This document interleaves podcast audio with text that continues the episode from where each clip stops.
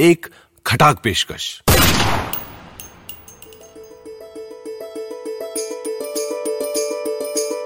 यशवंत व्यास के लिखी कवि की मनोहर कहानियाँ। को पावर्ड बाय बीमा गराज सुना रहे हैं राजेंद्र गुप्ता। किस्सा नंबर सत्रह। कवि को एक दिन कबीर मिल गए। दरअसल कबीर कवि को नहीं मिले थे। कवि कबीर के यहाँ आदम का था। वे अपने पड़ोसी के लिए चादर बुन रहे थे।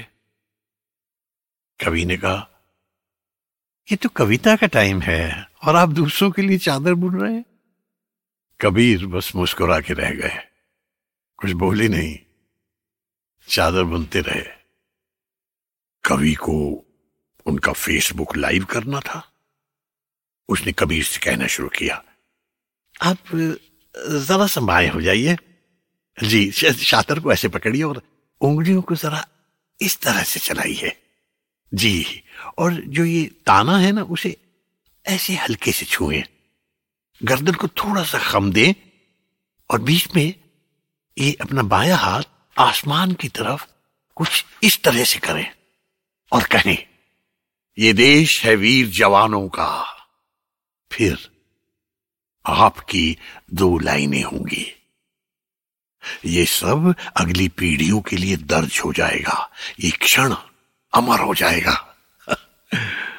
जरा से ऊपर देखिए। वाह, क्या ऐतिहासिक रंग जमता है। कबीर ने कहा, तुम्हें रंग पसंद है? ये दुपट्टा लो, कल ही पूरा हुआ है।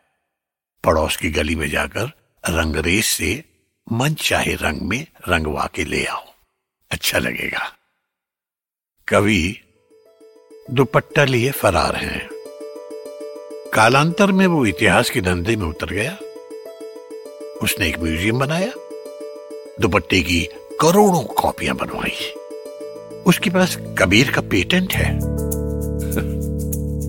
कबीर को उसकी सूरत भी याद नहीं। तो अभी भी नई पड़ोसी के लिए नई चादर बुन रहे हैं।